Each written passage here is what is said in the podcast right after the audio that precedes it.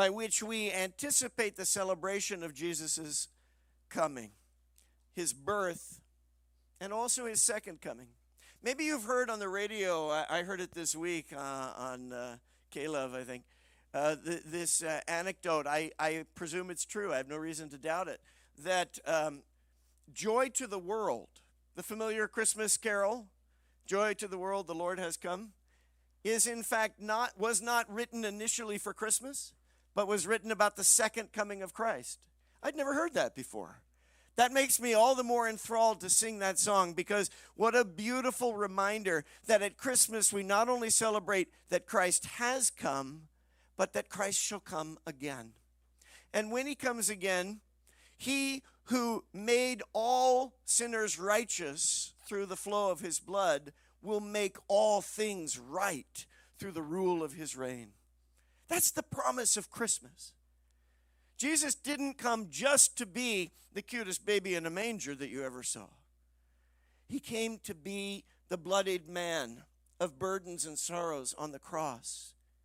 He came to be the one who rose with light and power to roll back the stone and walk out of the grave. All of us are headed into a grave, but Jesus has come out of one. And he says to all we fellow travelers to the end, he says, if you believe in me, though you die, yet will you live. And he also says, I go to prepare a place for you. And if I'm doing that, it means I'm coming back for you. I'm coming back to draw you to myself. That's what we anticipate at Advent as well. So today is the fourth and final of those Sundays, but it's not the last in our Advent series because I'm going to be uh, preaching further on this topic of patience in a season of waiting on Christmas Eve and even on Christmas morning. But today I want to talk about patience for the present. Will you turn to the person next to you and say, Patience for the present? Why was it when I was six or seven years old? Why was it? Even eight, nine, ten. As I was a little kid going to elementary school, Monday through Friday, when my alarm went off at 6:15, and especially in the winter when it was still dark, and I my my bedroom, this sounds like I was treated poorly, but it was a nice room, but it was subterranean. It was in a basement. It was a well-decorated basement. So my bedroom was actually partially underground. We had a window, and about three quarters of it was dirt, and then there was a little strip of sky.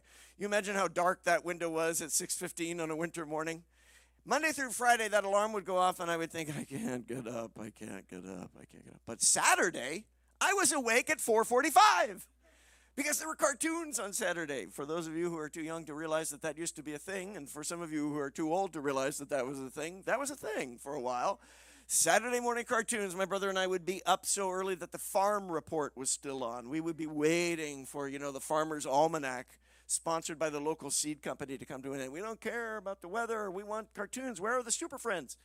I would be awake so early for that. But why? Because there was something that I wanted. And of all the mornings, and not not only that, a winter morning at that, Christmas morning. I mean, we hardly went to sleep on Christmas Eve.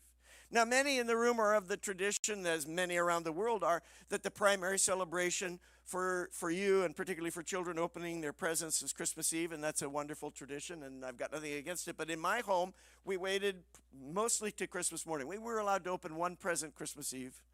But Christmas morning, that was the grand slam. That was the bonanza. That was when all the good stuff was going to come rolling out from under that tree. And things that hadn't even been there. You never knew. We had to wait downstairs because our living room was upstairs. As I said, I was in the basement. I had to wait in the basement, in the dark, in the cold. And my brother and I would take turns using our pillowcases to pretend to be Santa's sack, and we would try and distribute gifts to each other old socks and our slippers, you know, just in the anticipation of we're going to get to come up. Can we come up yet? No. My parents would be setting things up, but then you'd come around the corner, and there, there you would see the bike, the surfboard, whatever it was. You could, you could measure our advancement through the years, my brothers and I, based on whatever gifts were there that we were most excited about. Toys in the young days, and as we got got older, more mature things, but always that sense of anticipation, expectation. I can hardly sleep, I can hardly wait because I was so impatient for the presents. Wanted the gifts. Now, there were a lot of things that I always loved about Christmas. I always loved the songs. I always loved the food, as maybe you can see. I always loved the fellowship and the family time and the tree and the lights and the trimmings and the trappings, the stories and the movies and the services. I loved going to church at Christmas time. I loved, we had boughs of, uh, of uh, evergreen all around and you could smell the fragrance of it in the air. I loved all of that. So I wasn't somebody, I don't think, even as a child, that was totally engrossed in this sort of, you know, often derided capitalistic notion of Christmas. But who doesn't love presents? I mean, it's wonderful to get a present. And as a child, the anticipation of that was so extreme that sometimes it was very difficult to wait. In talking about patience for the present today, I want to play on the various meanings of that word. As I mentioned even earlier in our ministry time, God has gifts. You may have recognized that many of the things that I said came out of Scripture, and one of them is that God gives gifts. In fact, the spiritual gifts of God are discussed in great detail and very uh, strategically, informatively, in fact, with a degree of urgency in the New Testament. The early believers recognized that it was impossible to live the life that Jesus was calling us to live with all the joy, with all the strength, with all the patient, persistent faith that he describes without receiving that from God. That, in other words, it can't be ginned up in our own enthusiasm and it can't be mined out of our own strength. It actually is something that we experience in our points of weakness, in our places of challenge, in the tests and the trials that come. Those are actually the gift wrapping Every burden that you presently have has a bow on it and a tag that says from God. I don't mean that He's the author of your problem, I mean that He's the author of the way in which that problem can become a gift. It can become an opportunity for you to experience God's goodness in the present moment. But sometimes the goodness of God is the voice that says, Not yet, just a little longer. I'm getting something ready. I'm preparing something. If you came into it right now, you wouldn't appreciate it as much as you will by waiting. I've said before if Christmas came every day, kids wouldn't be that excited about the gifts. They really wouldn't. In fact, look at our culture. Christmas does come every day. Amazon's delivering boxes every day to our doors. Do you look at our society today especially in this part of the world, that has more, more, more, more than almost any other society of people that's ever lived anywhere at any time. Are we happier? Are we wiser? Are we really richer? Is a society what I see, and I'm sad to say sometimes I can see it in myself, is the more we have, the more we want. The more we have, the less we appreciate. Because we have and have and have, and get and grab and want. Sometimes what we really need is to have not, or to wait, to learn the value of the present. There's a couple of ways in which the present moment can be a problem. One of them is, as I described, when there's something good that's about to come and you can't hardly wait to get it. That's little Courtney on Christmas morning, awake at 4:45, just going, "Come on, come on, come on." I know there's good stuff up there, but what if I came upstairs and it was all gone? Did you ever see that Simpsons episode where Bart stole the gifts or burned it, ended up burning everything down? Christmas is gone. What are we going to do? How about the Grinch who stole Christmas? The difference between those two stories is that the Who's down in Whoville kept on adoring Christmas. The idea of the message is that there's something greater than the gifts under the tree. It's the baby in the cradle, it's the man on the cross, it's the heart of the Lord.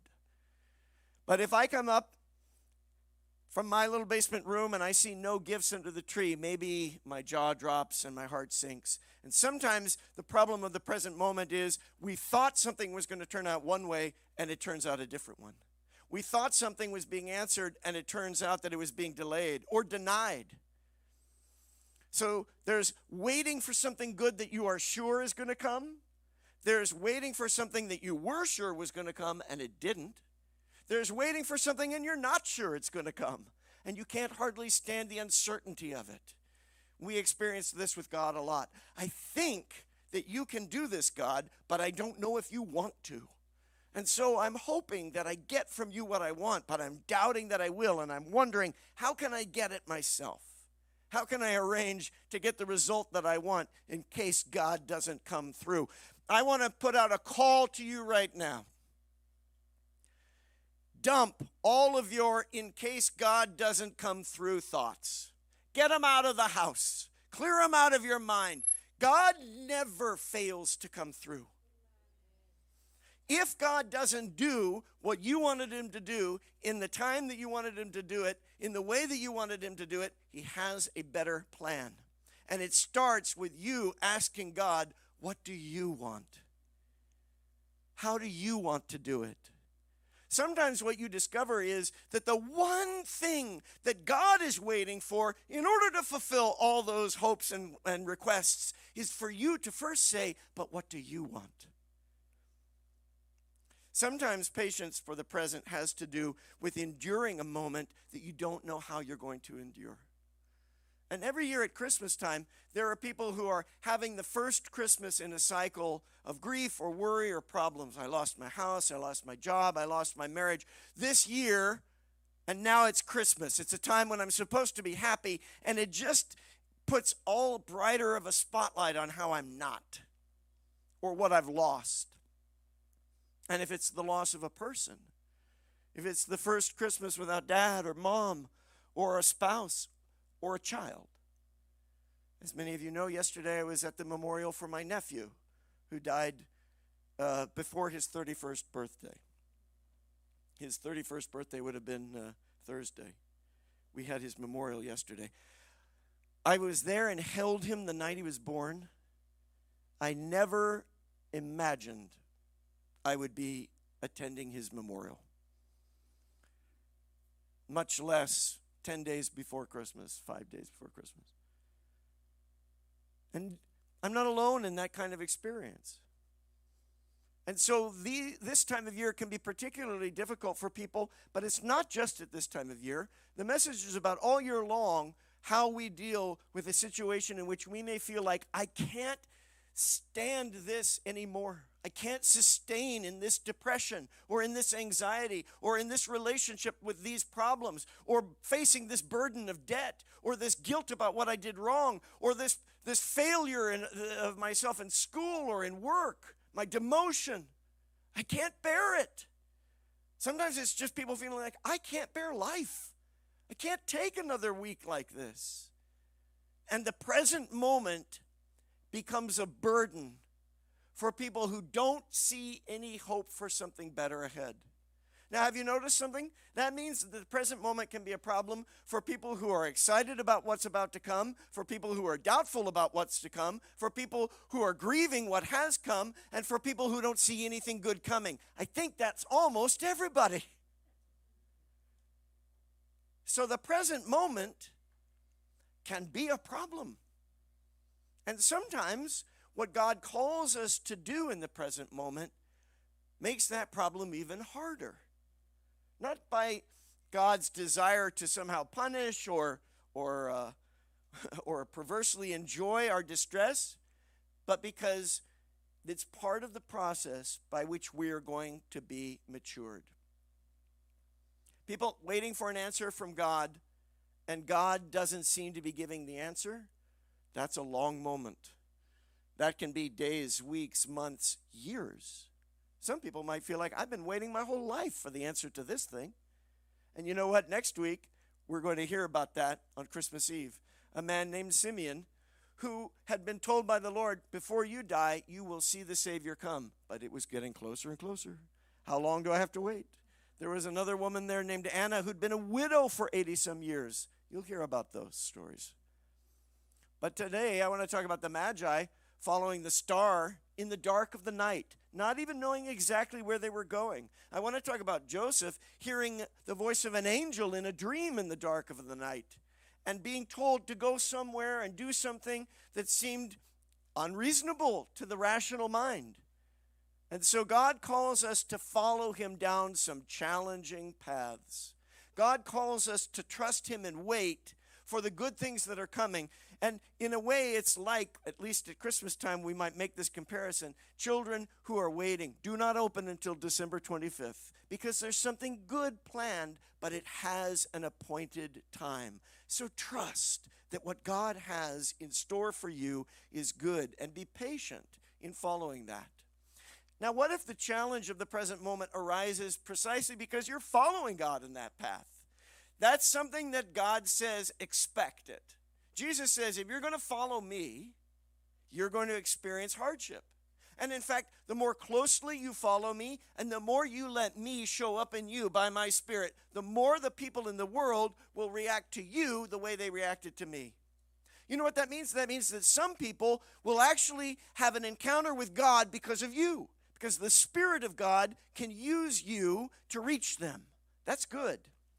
That means that God can use you, O believer, O disciple of Jesus. He can use you to heal people, not by your power, but His at work in you. You're the wrapping, He's the gift. And that charismata, the grace gifts of God, can move in you to bring blessing to someone else. But it also means that when they rejected Jesus, when they betrayed Jesus, when they mocked and denigrated Jesus and prosecuted and executed Jesus, then you and I should not be surprised if the same comes to us. And how will we be patient in that present moment? The early church was filled with people who not only had to persevere, but they were persevering to a finish line in which they lost their head, in which they hung them up, in which they fed them to lions or to the swords of enemies. And those people went faithfully to that end because they believed in the God who would do something greater even beyond their life.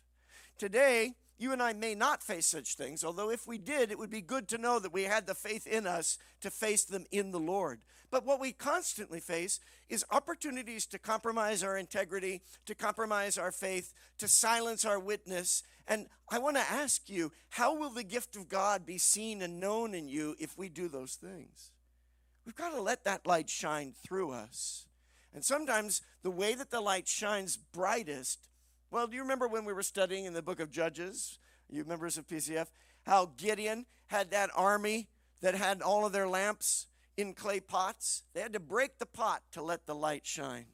And so the Apostle Paul reminds us we have this glory of God in the earthen vessels, the clay box of our flesh. And sometimes it's the breaking of our flesh, the trial, the hardship that allows us to see the gift of God inside and let it shine out. We need to trust the Lord and we need to trust Him patiently. The way the bridegroom trusted the Lord when his bride was found to be pregnant and it wasn't by him. Joseph engaged to, to Mary, and Mary comes and says, I'm pregnant, but don't worry, the Father is the Holy Spirit. Sure, it is. What am I going to do? Still marry you? I don't think so. But then the Lord speaks in the dark of night Get up and go and do this. The scriptures speak in the dark night of our lives. If you're in the midst of a present moment that you can't bear, May I tell you that the way to open your gift will be to open the Word. Open the Word. Sometimes people don't come to the Bible until they're absolutely desperate and then they think, I don't know where to look. Open it anywhere and look anywhere. Yeah, you might find something that makes no sense to you. You know what that means? Read some more and learn about it. If your car broke down and you had never read the owner's manual, and probably most people in the room have never read their owner's manual, you know why? Because you've got a mechanic that you trust, or you've got a mechanic that you don't trust, and that's your point of anxiety. But I'll tell you something if you tried to open the manual and get right to what you need, even with the index and all of that, it's not enough information for you without having some kind of context by reading the Word, by opening it regularly, by integrating it daily into our lives, we have an opportunity to hear from the Lord so that when we are downcast, we can hear in the Word, look up and seek the Lord because your salvation draws near, because the kingdom of God is not far. And in fact, the wise men are called wise men, the Magi, because they knew the scriptures and they read the scriptures. And the scripture says there's a star that's going to rise. So they looked through the skies based on what they read in the word. And when they found that regent that was promised, that regal king who is the Christ, they bowed down. Wealthy, mighty, learned men bowing down before a baby that had been born in a manger because they recognized that he came from God. I want to look at these uh, sections of Scripture briefly with you this morning before we conclude our time of teaching. Let's talk about the bridegroom who was told to get up and go in the middle of the night. This is how the birth of Jesus, the Messiah, came to be about, according to the Gospel of Matthew, chapter 1. You can look there with me, starting in verse 18. Jesus' mother, Mary, was engaged to be married to Joseph. But before they came together, she was found to be pregnant by the Holy Spirit. Now, Joseph couldn't believe that that was the case. Because obviously, if he had genuinely believed that was the case, he would have continued with his plans. But he felt quite naturally, quite righteously, I mean, quite understandably at least, that Mary had gotten pregnant in the more natural way. Maybe he presumed that she wasn't in her right mind. Maybe he presumed that something had happened that she wasn't in control of, and somebody had had their way with her. In any case, some things are notable about Joseph's character that really recommend him. You can see why the Lord looked at this man and said, I choose him to be the adoptive father for me, for my son, for Jesus. Because Joseph, who would have very understandably been hurt angry, confused, and possibly, probably even vindictive, instead has concern for Mary. He doesn't want her to be disgraced. He doesn't want her to be ashamed. Legally, in that society at that time, he would have had the right to prosecute her because an engagement had the legal force of marriage, even though it had not been consummated. He could have prosecuted her for infidelity. She could have even faced capital punishment for that. He didn't want that course for her. Whether he felt that she was guilty of that or not, we know she was not. But others, as you can rightly imagine, would have immediately assumed that was the case. Or at the very least, there would have been a very bad case against her. And Joseph didn't want that. He wanted something good for her. He would divorce her quietly to avoid her shame or any kind of legal hardship. And there's obviously a tenderness of heart from him to her but he also considered it. He didn't take immediate action, he waited. Imagine how weighty that moment of waiting was for Joseph. I mean, how long does it take to figure out I didn't create that child? I know that's not my child, and I know you're pregnant.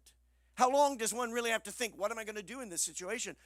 But Joseph doesn't make a knee jerk reaction. I think you and I can presume that as he considered, he prayed. He waited on the Lord. And he probably wondered, why? Why, God? I thought this was the right relationship.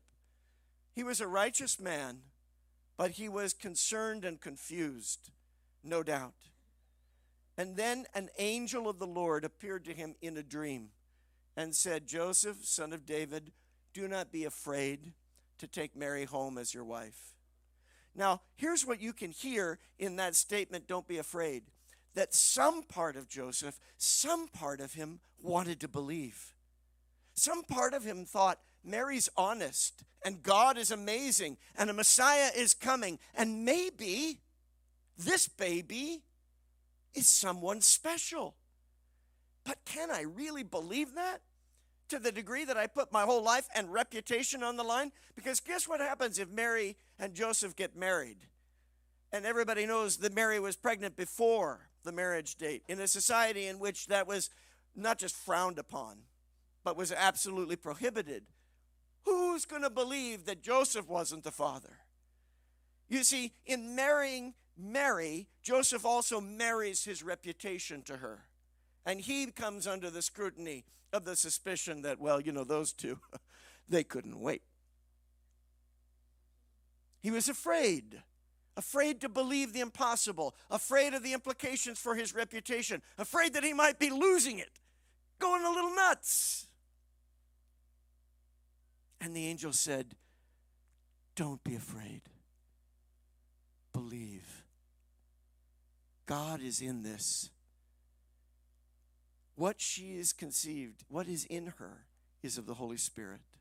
She will give birth to a son, and you're going to give him the name Jesus, which means salvation comes from God. God is the Savior because he will save his people from their sins. And in fact, all of this was already written about in the Word, it was already prepared. The virgin will conceive and give birth to a son, and they will call him Emmanuel, which means God with us. That's the verse that we began Advent with this year. That's the verse that we began this series with. And as we arrive at the appointed time of the last Sunday in Advent, I want to remind you that that's where the hope is in God who is with us. It doesn't mean that every dream that we have at night is a word from God. It does mean that God speaks. He speaks in the day and he speaks in the night. He speaks through his word and through his messengers. He speaks by his spirit. God is speaking. Hear him. Consider your choices. Consider the crises that you're at. Consider the present moment and offer it up to Him. And when He speaks and He says, go and do, then do what God tells you. When it's consistent with what the Word says, when it's consistent with what the Spirit does, then do not fail to do what God calls you to do. Joseph woke up and he did what the angel of the Lord had commanded him. Think of the faith, think of the trust, think of how his patience was rewarded. He took Mary home and his wife right away, but he did not consummate the marriage until she gave birth to that son who he named Jesus. In other words, he did everything that the angel of the Lord, that the Lord himself had called him to do, which was get up and go. Get up and go. Get up and do the thing that God has called you to do. Some of us are lacking our get up and go in these days. Are you feeling weary? Are you feeling weighed down? Is the present moment a problem because you're burdened with a sense of lacking the energy because you don't have the light and the hope ahead of you? Let the Lord speak in the darkness of your night with a bright word that says, Don't be afraid, believe.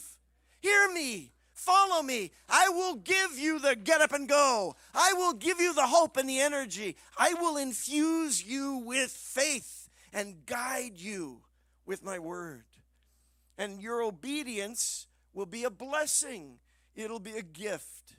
Sometimes we have the right motives and our ideas are completely understandable, but we have a wrong understanding of the situation. You and I need to be willing to let God change our perspective and correct our course. You know, we're going to be talking in times ahead about how we take this patience in the purpose of God and persevere on the line that He's called us to. But if you and I are trying to run our race purely in our own strength, God has already said, That's not my purpose. My purpose is not satisfied by you making yourself stronger and stronger and stronger out of your own resource. My purpose, my grace, is realized in your weakness, in your dependence, not to make you lesser but to make you more, more dependent, more clarity of the guidance of God, and ultimately more strength of God in you. Not more strength of the flesh, more strength of the spirit. And that means that if we get too tied to our idea of doing things the way that we want to do them, we actually may go in the wrong direction. Let God say to you, You're doing the wrong thing, do the right one. Let God correct you and find the blessing of the moment when you implement God's clear guidance. There are times where we have to wait on the Lord, where we say, I don't know. But once God gives clarity, don't look for the better answer of something else. Well, that's what I think I see in the Bible, but I'll find a different path. No, implement what God has shown you to do. Let Jesus order your days and your ways. And you know what? Gifts will unfurl in your life every time, every season, even in the darkest, hardest moments. Actually, especially in the darkest, hardest moments. That's when Jesus will help you the most. You can come to learn to love Him in the challenges. And you'll come to seek Him in the scriptures because you know you need Him. You'll start looking up for the Lord. You'll start seeking Him in the ways of your life.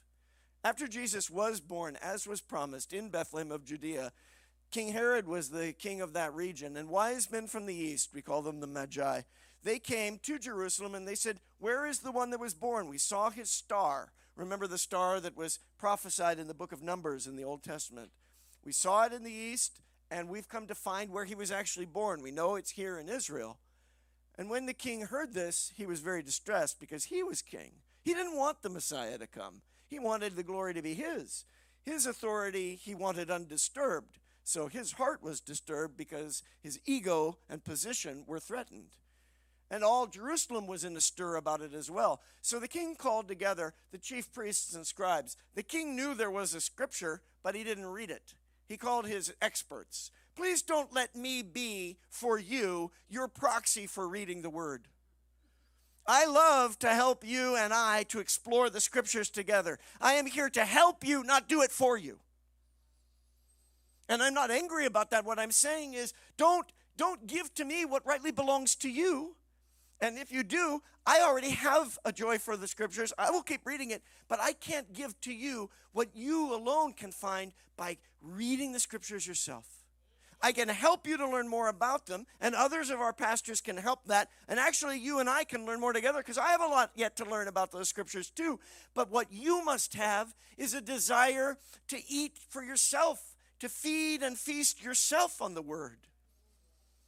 So do that. The King Herod didn't have that. So he called the experts and says, Where is this Messiah going to be born? And they said, Bethlehem, in the land of Judah, which was written about in the prophet Micah. So Herod calls the Magi and he says, you know, this is where uh, it's written. Now, when did you see the star and exactly where? And just tell me all the details because Herod is thinking, I want to find this child and snuff that life out. I want to extinguish that light before it becomes a competition to mine. But he knows that the Magi want to worship this Messiah. So he says to them, You go and find it. Find the child, search carefully, and as soon as you find him, let me know. I want to come and worship him with you. Not everything that people say is actually what they mean. But the Magi meant what they said, and so they went searching and following that star again en route to Bethlehem. And when they saw it, they were overjoyed that it was visible to them again. In other words, they didn't let anything inhibit their effort to follow the things of the Lord. They looked to the scriptures with diligence. And because the scriptures told them to look to the skies, they looked attentively to the skies and they followed the Lord with faith. It wasn't just about some astronomical prediction, it was about a faith stance in their heart. We believe that this God of the scriptures is real, and we believe that his promises come true. And so we're going to come to understand this word better as best we can by God's help because we believe that there's life in this word. There's help in this word. Read the Bible to understand it, not just to fulfill some kind of obligation. Don't read the Bible as checking off a box that says, Here, God, look, I'm good. I read scripture today. That does nothing for you and doesn't impress God. Or if it does anything for you, it's very limited. You know, if you if you interact with the scriptures at all, that's something. But don't just read to read words, read to understand. Read and speak. Read and study. Take a class, join PSOM, get involved in a Bible study, get deeply into the Word. There's lots of helps online, there's lots of plans and programs. This new year, make a plan to be in the Word every day. It doesn't have to be long, but the more you're in it, the more you'll want to be in it. And the more you'll understand it. And the more you'll be able to apply it. And as you apply it, God will be at work in His Word in you. He'll be at work in your world. And you'll be able to follow Him, just like the Magi. Follow Him with the perspective of, I want to worship Him. I want to yield my life to Him. I want to give what I have to Him who has already given everything to me. That is real wisdom. That's fear of the Lord. That's reverence for God. When the Magi came to the house where the family was staying at this time, they saw the child, Jesus, with his mother Mary, and they bowed down and worshiped him. Even though he's probably not more than two years old at this point, they are worshiping what God has done. But they did not probably fully realize, even yet, just who this Jesus was. Start to worship the Lord as best as you understand Him right now, and God will show you more. Because the more you worship Him, the more you see of Him, the more you learn of Him. And the more you learn of Him, the more you love Him. Because He is the greatest. He is love. And you can't get close to Him without wanting to be yet closer still. And in fact, the great gift of God is as close as you want to be, you can be that close and more. There's no limit to how close you and He can be. Let Him draw you into Himself through your worship. They gave.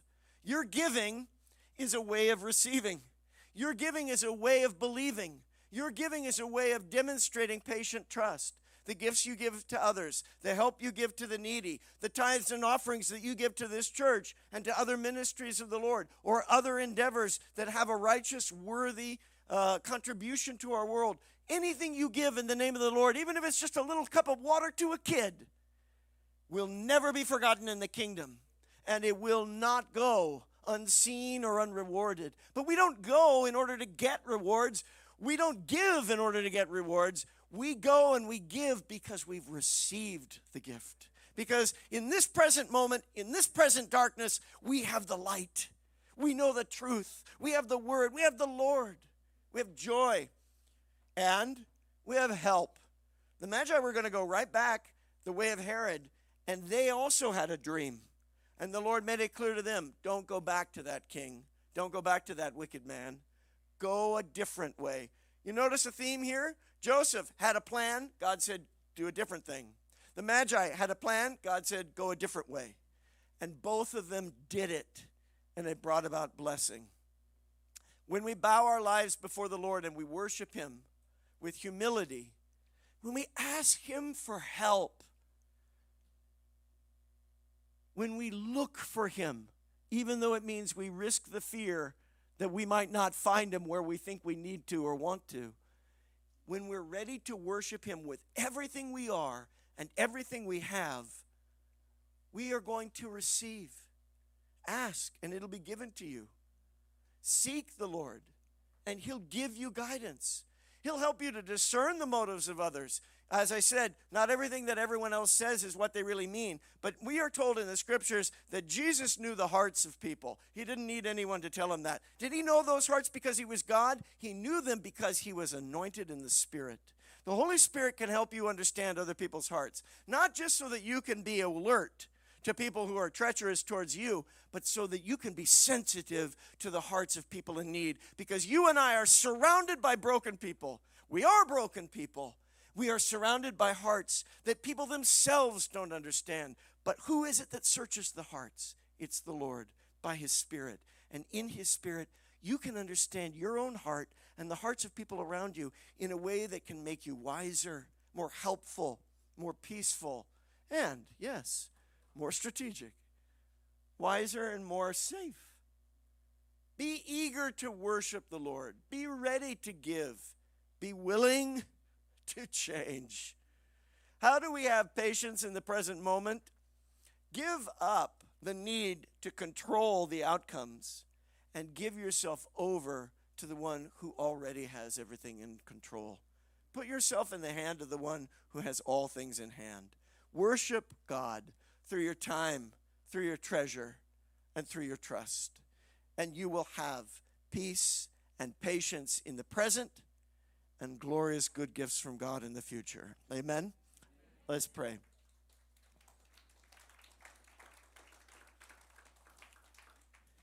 Father, that applause rises up to you as an expression of thanks to you for who you are and what you do, and for your word, which is so wise and right, and for you, living word, Lord Jesus Christ, the Logos, the one light that gives light to all people coming into the world, the light that shines in the darkness, and the darkness cannot overcome it, the way, the truth, and the life. That is you.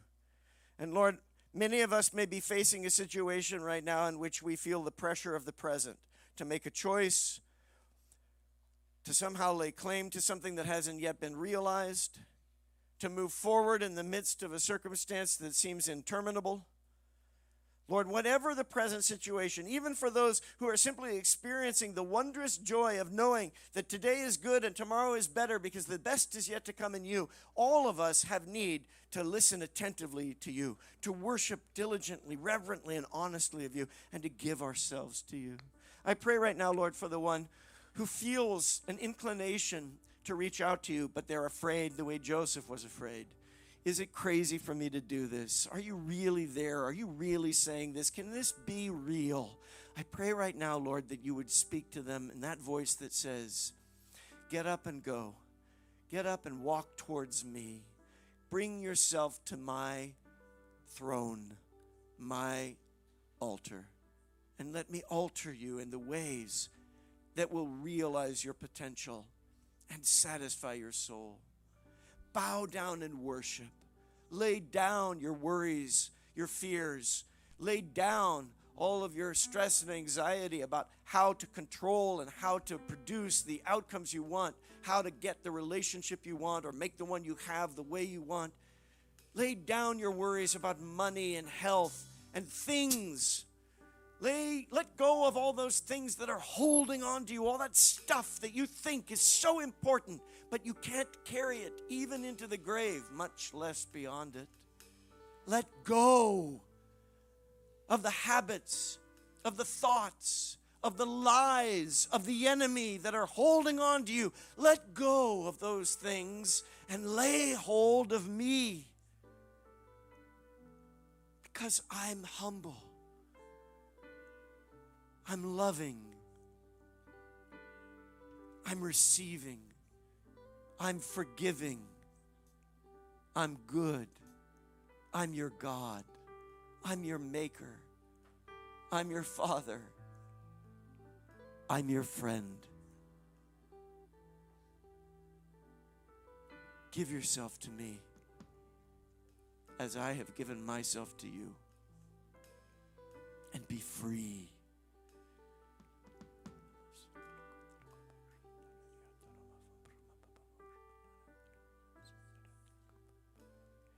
I just want to say somewhere there's at least a few people who are you're like, is this going to go on? It is because there's people that are on the precipice of something and you're just I don't know that I can do this.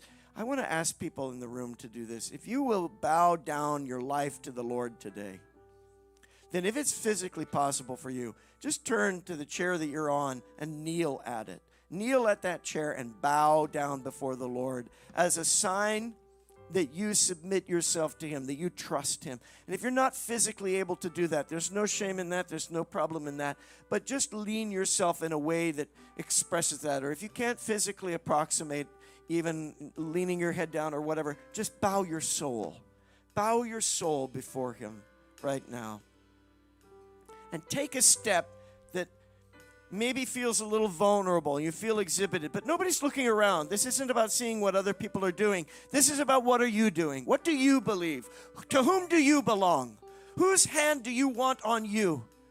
Whose name do you want written on you? Whose blood do you want to be washed in? What Savior do you claim?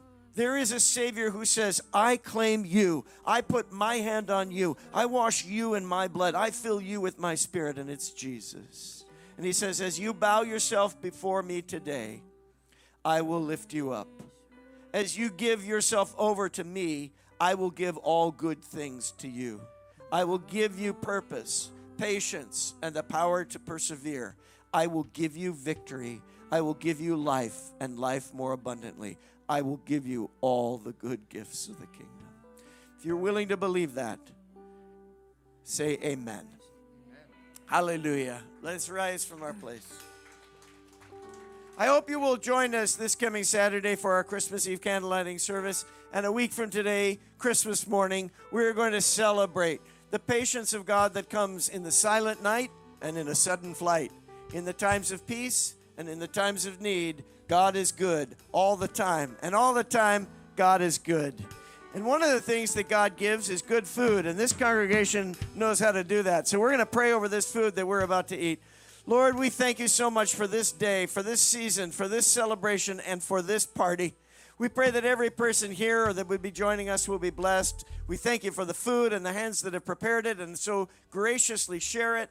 And we pray, Lord, that uh, our bodies would be strengthened by it, our fellowship would strengthen our spirits, and that this time of joy would glorify your name. I also pray a benediction over these, my brethren, your flock that they would walk in your ways, Lord, and with your strength. That in the midst of hurry, they would have peace.